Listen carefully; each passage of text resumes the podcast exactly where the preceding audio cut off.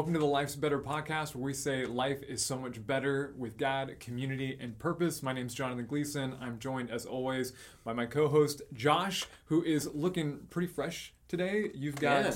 you've got a new haircut. For those of you who Homemade. are only listening, yeah, a little bit of YouTube, a little bit of your lovely wife trimming Yeah. the back, Yeah. and it looks good. It Yeah, good. it felt it felt really good. Like that, fir- those first couple of like trims, and you just see like clumps of hair fall off. You're like, yeah, like getting rid of it. and it's at the end of summer, so you can still take advantage of it keeping you cool. yeah, nice. absolutely. Well, on today's show, we're not just going to be talking about like fashion tips and haircuts. Uh, we're actually going to be talking about this principle of the fact that we actually need to remove certain things in our lives in order to thrive tomorrow. And I want to introduce an exercise that I learned a couple of weeks ago, and I think it could really revolutionize how I lead myself well, and hopefully how you lead yourself too. Um, we're going to play a game though before we get into that content. Uh, this game is going to be referred to as idioms and etymology, which probably sounds like the world's worst game, but I think it could be fun. It'll be fun. Yeah. yeah, Yeah, for uh, sure. Josh, I'm going to let you go first. The way this the way this works is Josh is going to ask me. Uh, he's going to share an idiom with me, and he's going to see if I know what it actually means, and then see if I know the etymology of it, meaning the origin of how we even came uh, up with that idiom in the first place. So, Josh, I'm Yeah. to let you. So ask. you asked me to come up with some, and I decided to test because how, how long have you lived in the South?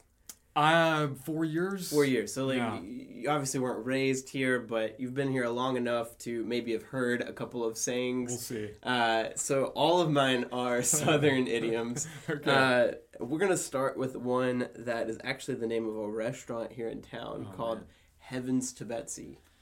Do you know what that one means? Um, I think it typically is. Can you use it in a sentence? Is that like cheating? Oh man. Um, not this one. I can use any of the other ones in a sentence. It Okay, doesn't isn't it typically a a term or an expression, maybe almost a frustration, like "Oh heavens to Betsy!" I kind can't of believe it's an exclamation Okay. for sure. It's it's more surprised. Like, Okay. it means that you're surprised by something. Like oh heavens to Betsy, like like something's happened. But you're right. A lot of people maybe use it in a, like a negative way. So maybe a half point on that. Yeah. yeah. Okay. I'd you get a half point. Uh, so Let me see if I can do the etymology. yeah, go for okay, heavens to Betsy.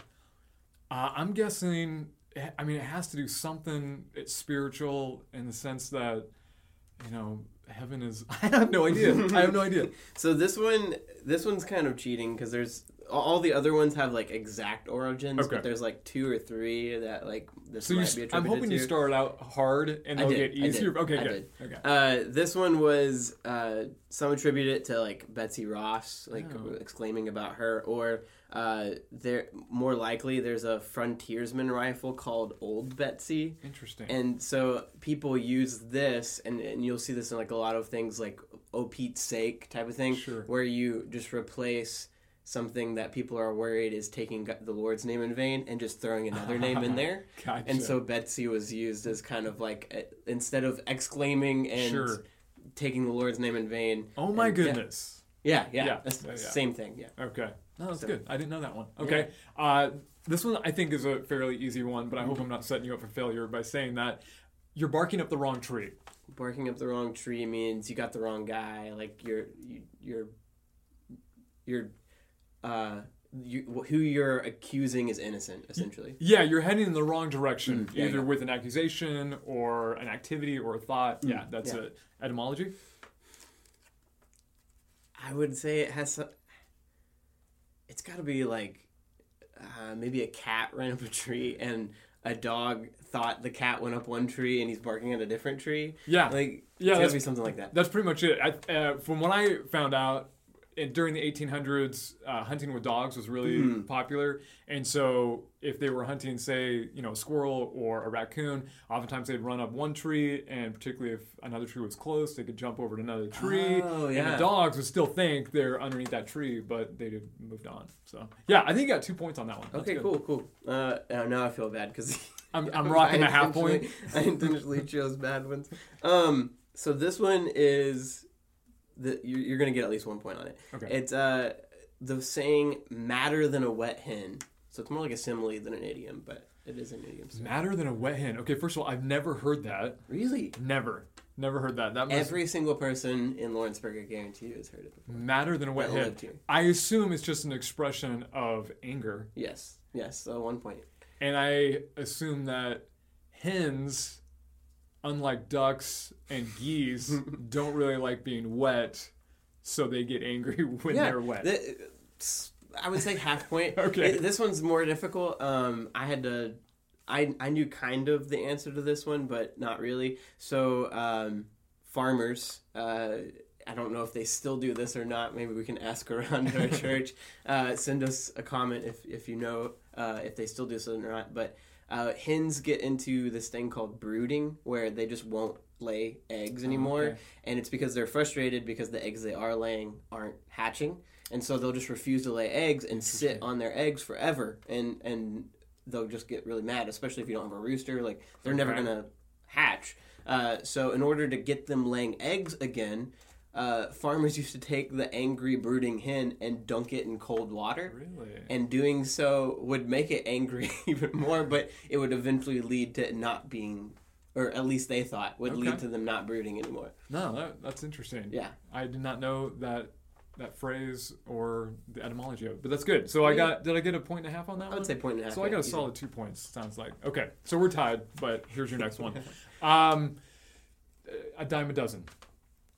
Dime a dozen. You know, I feel like I've used this incorrectly before, so I'm going to learn something. Okay. Uh, a dime a dozen is normally used to say something is common. yeah, nailed it. That's exactly it. Okay. Yeah.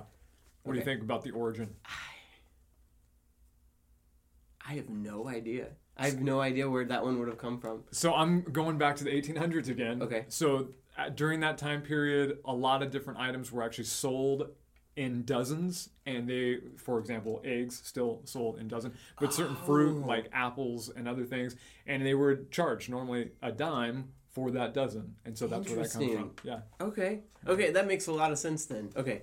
Uh, and I've used that incorrectly definitely than before because I remember somebody correcting me when I used it to mean something was uncommon. Oh, and they're like, what do you mean by that? So I, I learned the, the wrong way, which is normally how I learn how idioms really work. Okay, this is this is my last one. Okay. Unless you wanna, we can do bonus points since I went hard ones and I have a fourth one.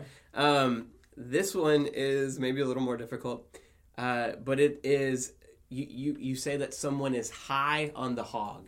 Yeah. Okay. I I have heard Okay, cool, high cool. high on the hog. You've heard Um, this one, but you've not heard madder than a wet hen. You know, That's in, that's interesting. Yeah, I don't know. I, I haven't.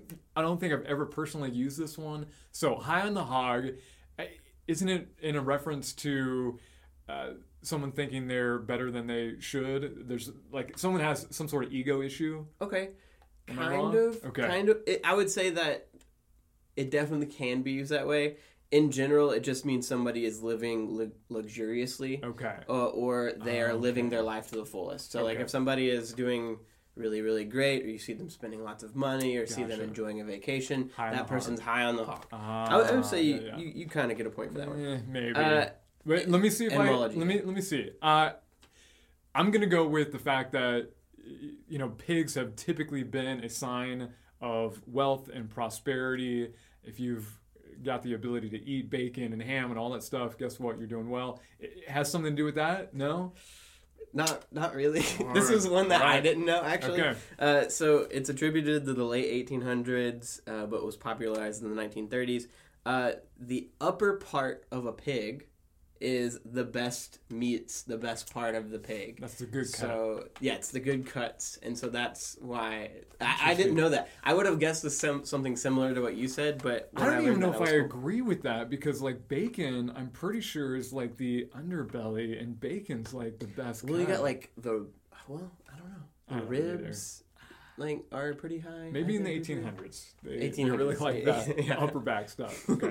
All right, last one for you. Practice what you preach.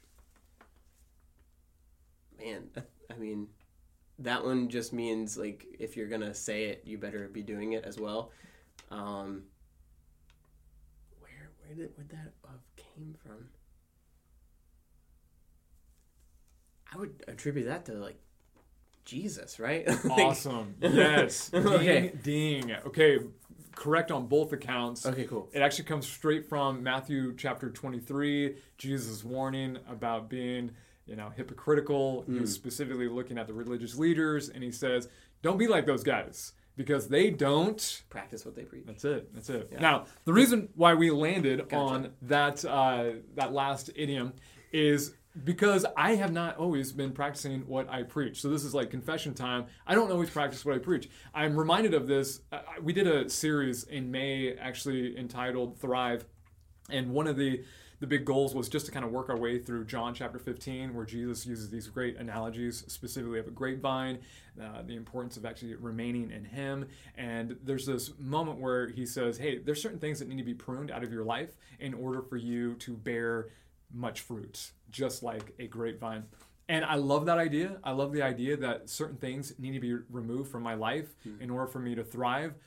But there's so many times where I don't actually practice hmm. preaching that. Uh, and I think sometimes, you know, you could talk about sin and other attitudes and other behaviors, but I think for me, where it resonates is there are certain activities I will just naturally say yes to. And because I say yes to those events, those invitations, it actually keeps me from maybe actually living my highest and best in another area of my life. And so, I, again, in just a moment, we're going to kind of walk us through. I'm going to walk you through an exercise that will help us kind of gain some perspective on this. But uh, before we do that, um, what I want to do is just kind of ask you, Josh, in, in your life, where have you seen yourself maybe saying yes to certain activities, and uh, and in so doing, maybe actually neglecting an activity that would have even been better? Yeah. So I had last time I preached, which was like two or three weeks ago, I mentioned this. Uh, it's something that even just recently I've decided, yeah, I probably need to use this as like a teaching thing. Uh, but before that, it was just you know some guilt thinking about those times in my life. But uh, my sophomore year of college, I really I hadn't grown up to the to m- managing my time well. I hadn't grown up to knowing that you know school was important and deciding that for myself. And so there were a lot of times where friends in college would know that I had class. They'd be like, "Well, we're gonna go to the lake. Do you want to come with us?" And I'm like, "Yeah, why not?" Just like, that's what I want to do. I don't want to go to class. Uh, and you know, there were there was some panic moments by the end of that that that school year that I realized, wow, I came dangerously close to failing out. That I realized, obviously, I was saying yes to things I probably shouldn't have. Yeah, no, I think that's a great example, one that we've probably all lived out on some level. And I think the tension that we oftentimes find ourselves in is the fact that we can do anything, but not everything. Particularly when when it comes to the United States, the resources that we have, the money that we have. I mean, for the most part, we can kind of do almost anything that we want. If you want to learn a, lu- uh, a new language, guess what? There's bi- there's apps on your phone that allow you to begin doing that for free today. Yeah. You could learn that. Uh, maybe it's a new instrument. You could throw away the guitar and pick up the piccolo. I don't know uh, how much those are, but you could probably figure it out, and YouTube would be able to tell uh, tell you how to do that. If you wanted a career in business, you could get a degree in business. Uh, The problem is saying yes to those activities typically means you have to say no to something else. Uh, I don't know if you realize this. You can actually say uh, make a decision to even go into outer space. Like that's that's where we're at as a uh, as a nation. It will only cost you two hundred fifty thousand dollars, though. Have you heard about this? No, I'm This not. is a, this is a special plane that will take you for two hundred fifty thousand dollars, take you out of the upper atmosphere into technically outer space for two hundred fifty thousand dollars. Now, That's crazy. now let's go and say, Josh, you say yes to that activity. What are some? What are what are you gonna have to say no to because you said yes to the two hundred and fifty thousand dollars uh, space adventure? Living in a home, probably being married to my wife. Yes. Like, lots of different things. saying yes to that means saying no to so many things in life. And this is really the reality that we find ourselves in. We live in a world really of trade offs. Uh, when you say yes to one thing, oftentimes it means saying no to something else. And as frustrating as that is, I think it's important for us to recognize that's actually how God designed our life to be managed. That He has designed us not to do everything, but to actually make choices and have intention with our lives for example, um, let's just look at Jesus for a moment. lived three years. Mhm. Sorry, he lived A probably lot longer 33 years. Uh, his ministry, let's clarify, his ministry uh, was three years. I understood. Thank you. Hopefully, other people did too. And uh, and in that three years, I mean, he did a ton of stuff that just transformed our world. But let's just think for a moment about all the things that he didn't do in that three-year time period. I mean, did he did he heal everyone in Palestine? No. I mean, not even Palestine, let alone the world. Uh, did he have a cup of cold water with every Samaritan woman that he came in contact with? Hmm. I mean, no. But one woman, man, was deeply changed by that encounter.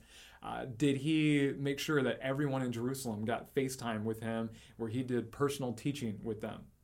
No. No. But his disciples got that for three years. Hmm. And so when you look at Jesus and you think to yourself, oh my goodness, okay, he lived a perfect life, and part of that perfect life was not trying to do everything. Well, that gives us perspective maybe in our own lives that maybe we're not called to do everything, but maybe we're called to say yes to the right things, just like Jesus did. And I, I don't know, for me, I oftentimes wonder okay, how did Jesus get to that point? Uh, on one hand, he's divine, Yeah. um, but on the other hand, he's fully human. So, what were some of the practices that got him to the point where he knew, hey, I'm going to say yes to this. I'm going to say yes to this purpose of bringing healing to humanity. I'm going to bring, I'm going to say yes to actually training individuals who will continue that ministry when I ascend into heaven. Uh, but I'm going to say no to a lot of things. Um, one of the things that he did uh, as I was reflecting on this, you know, right after he got baptized and right before he began his earthly ministry, what did he do for 40 days? He went into the desert. Fasted, connected with God for 40 days in the desert. I think there was plenty of, of times and moments in that experience, even in that temptation that came through that experience, where God was preparing him for that mission, for that intentionality and purpose for his next three years of life. Uh, oftentimes we see in the Gospels, even before other people are up, he's been up and he's been talking to God, connecting with his Father, seeing what uh, what God really has designed his day to be. Um, we see him even you know staying awake when other people are trying to sleep, connecting with God in prayer, uh, so that when you know we've got uh, religious leaders that come and say, "Hey, you're not the Messiah that we expected. You should be doing this. You shouldn't be doing that." Like Jesus, it was an easy no. I don't think you guys get it. See, I'm saying yes to this over here, so it's an easy no to all of you. And I think we need to get to that point. And I think it, it brings up an interesting question. You know, how can we become more intentional with our yeses and with our, our nos? And I think part of it is just, well, seeing what Jesus says about it. Uh, Josh, you know, we talk about a lot here at the church, but you know, what are the three things that Jesus says is so critical when it comes to living out the Christian faith? Yeah, it's the the well. He got asked specifically, "What are the two greatest commandments?" Which was love God and love others. But then his last like words to the people were, "You need to go make disciples." So, uh, yeah, those three things. Yeah, I mean, loving God, loving people, and leading people to Jesus and His forgiveness and grace. And I, I know for me, and I know for you for sure, that's oftentimes the filter that we use to determine our yes and our no. But I don't know about you, but sometimes that's not a tight enough filter for me. Because there is a narrative that I have that goes on in my mind, and it basically says, okay, if it's helpful to someone at some point somehow uh, maybe i should probably say yes to it right? That's probably not the best question to be asking though. Uh, let's put it into perspective. Uh, i'm going to give you a scenario. I want to see how you would react in the scenario. All right maybe you've got a buddy in college who's still kind of living the party lifestyle i don't Okay. know if that's true or not for you but let's say you get a call from this guy uh, and he says hey josh this weekend ditch emily let's go party uh, you know let's let's meet some girls we'll have a great time Wh- what's your gonna what's your response to that request gonna be Absolutely not. Yeah, why not? well, for one, I would have maybe considered yes if he hadn't said, "Ditch your wife. We're gonna go meet girls." yeah But that would have immediately been like red flag, red flag, red flag. Let's not do this. But then, yeah, like my time is a lot. Like I have things on the weekends that I have to do, Yeah. like with church, and I have responsibilities that are way more important than just some weekend time spent partying. Yeah. you you've probably fed it through that filter of okay, is this going to be loving to my wife? Hmm. Uh, is this going to be loving to God and the commitment that I made to my wife Hmm. and to ministry and the example to the students that I work with? Okay, yeah, uh, no, I'm going to have to s- turn that uh, uh, you know that invitation down. Let me give you another one. This one's trickier though. Okay. okay? Someone in the church gives you a call and says, "Hey, I've got this great idea." Uh, this Saturday, how about you, me, and a few other people get together and we make some meals for some needy folks in our community?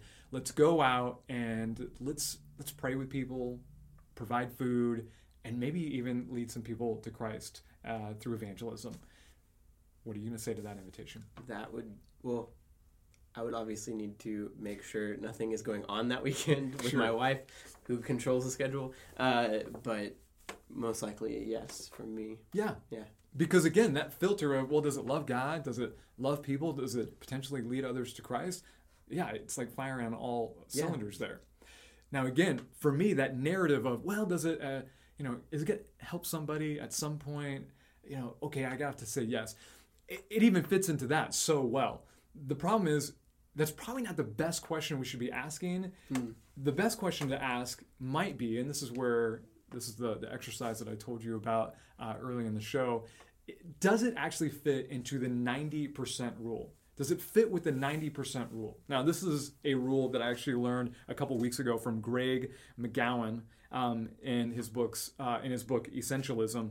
And basically, what he said is, you know, when it comes to your choices, it's probably really important for us to to really see where the invitation, where the activity lies in a scale between one and a hundred. Like put it all on that scale. Is it a one or somewhere in between? You know that and a hundred. Uh, and if it's not a 90 or above, you should probably say no to that invitation. Let me try to explain what I mean by this.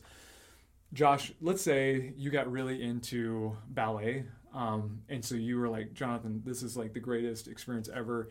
This weekend, let's go ballet dancing.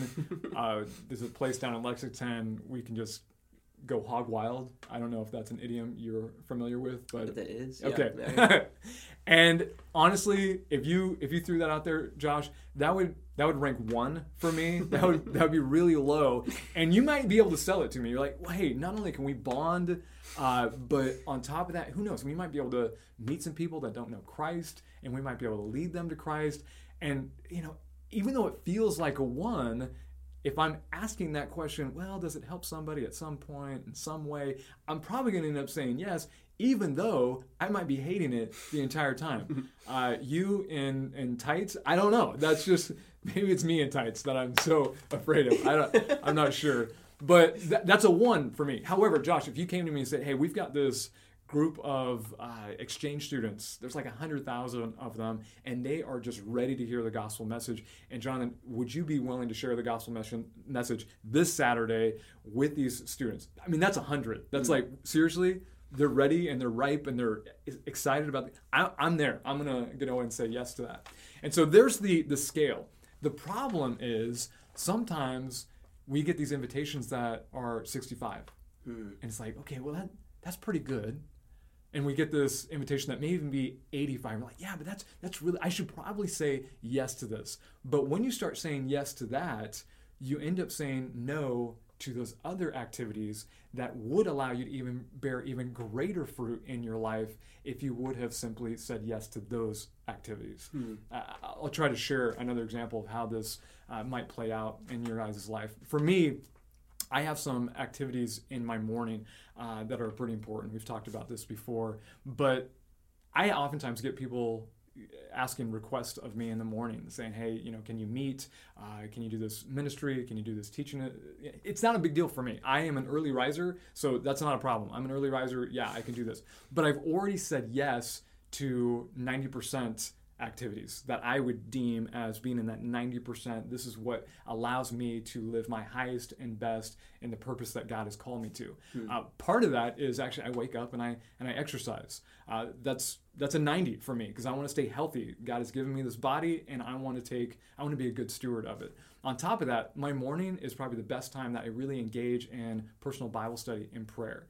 And then there's some other morning activities. I love waking my boys up. That's like one of the best parts of my day, hugging them, getting them ready, making breakfast together. And then what do we do? Well, then we open up scripture. We go through practices of gratitude and prayer. And those are all in that morning hour, uh, hours, 90% activities that I want to say yes to. So if you come to me with, you know, a request that really only fits that, that 50%, it's an easy, sorry, no, my mornings are already booked. Um, and I know, Josh, for you in school, yours should have been 90. Yeah. How how do you think you could? I guess at the at the heart of this question is how did you get to a point where you recognize that it was a 90 and the lake activities might have been more of like an 80, 75? Well, uh, other than the fact that it was uh, a wake up call at the end of that semester that I almost Yeah, maybe Yeah. that was it. that was that was probably uh, I actually met with one of my uh, a few of my professors they wanted to meet with me but Mm. I, I obviously had uh, my advisor and she was like you know I see a lot of potential in, Mm. in your ministry but this can th- this time here can really make or break that uh, and you got to commit to it if this is going to be something that you really actually want to do long term. And so yeah, it was obviously not even just a 90, that was a 100. This needs to become a priority for my life not only to pass and get a degree but also what it's going to fill me, how it's going to affect my ministry later.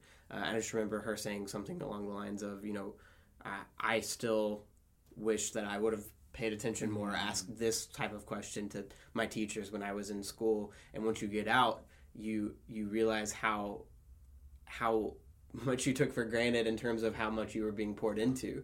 Uh, and if you don't retain that, then you're going to be wanting more when you get out uh, and you realize you, you don't have that as much because you're pouring out Yeah. less than you're getting poured into. And so, no, she was absolutely right. Like, that was, that was a big moment in my college career, I guess. Yeah. yeah. No, I'm, I'm glad you had that. It was a professor. Yeah. Yeah. And I'm glad you had the professor that spoke that truth in your life because I think your experience here may not have happened Yeah, yeah, had you continued to say yes to those 60, 70% opportunities of just hanging out and Yeah. goofing around with your, your friends.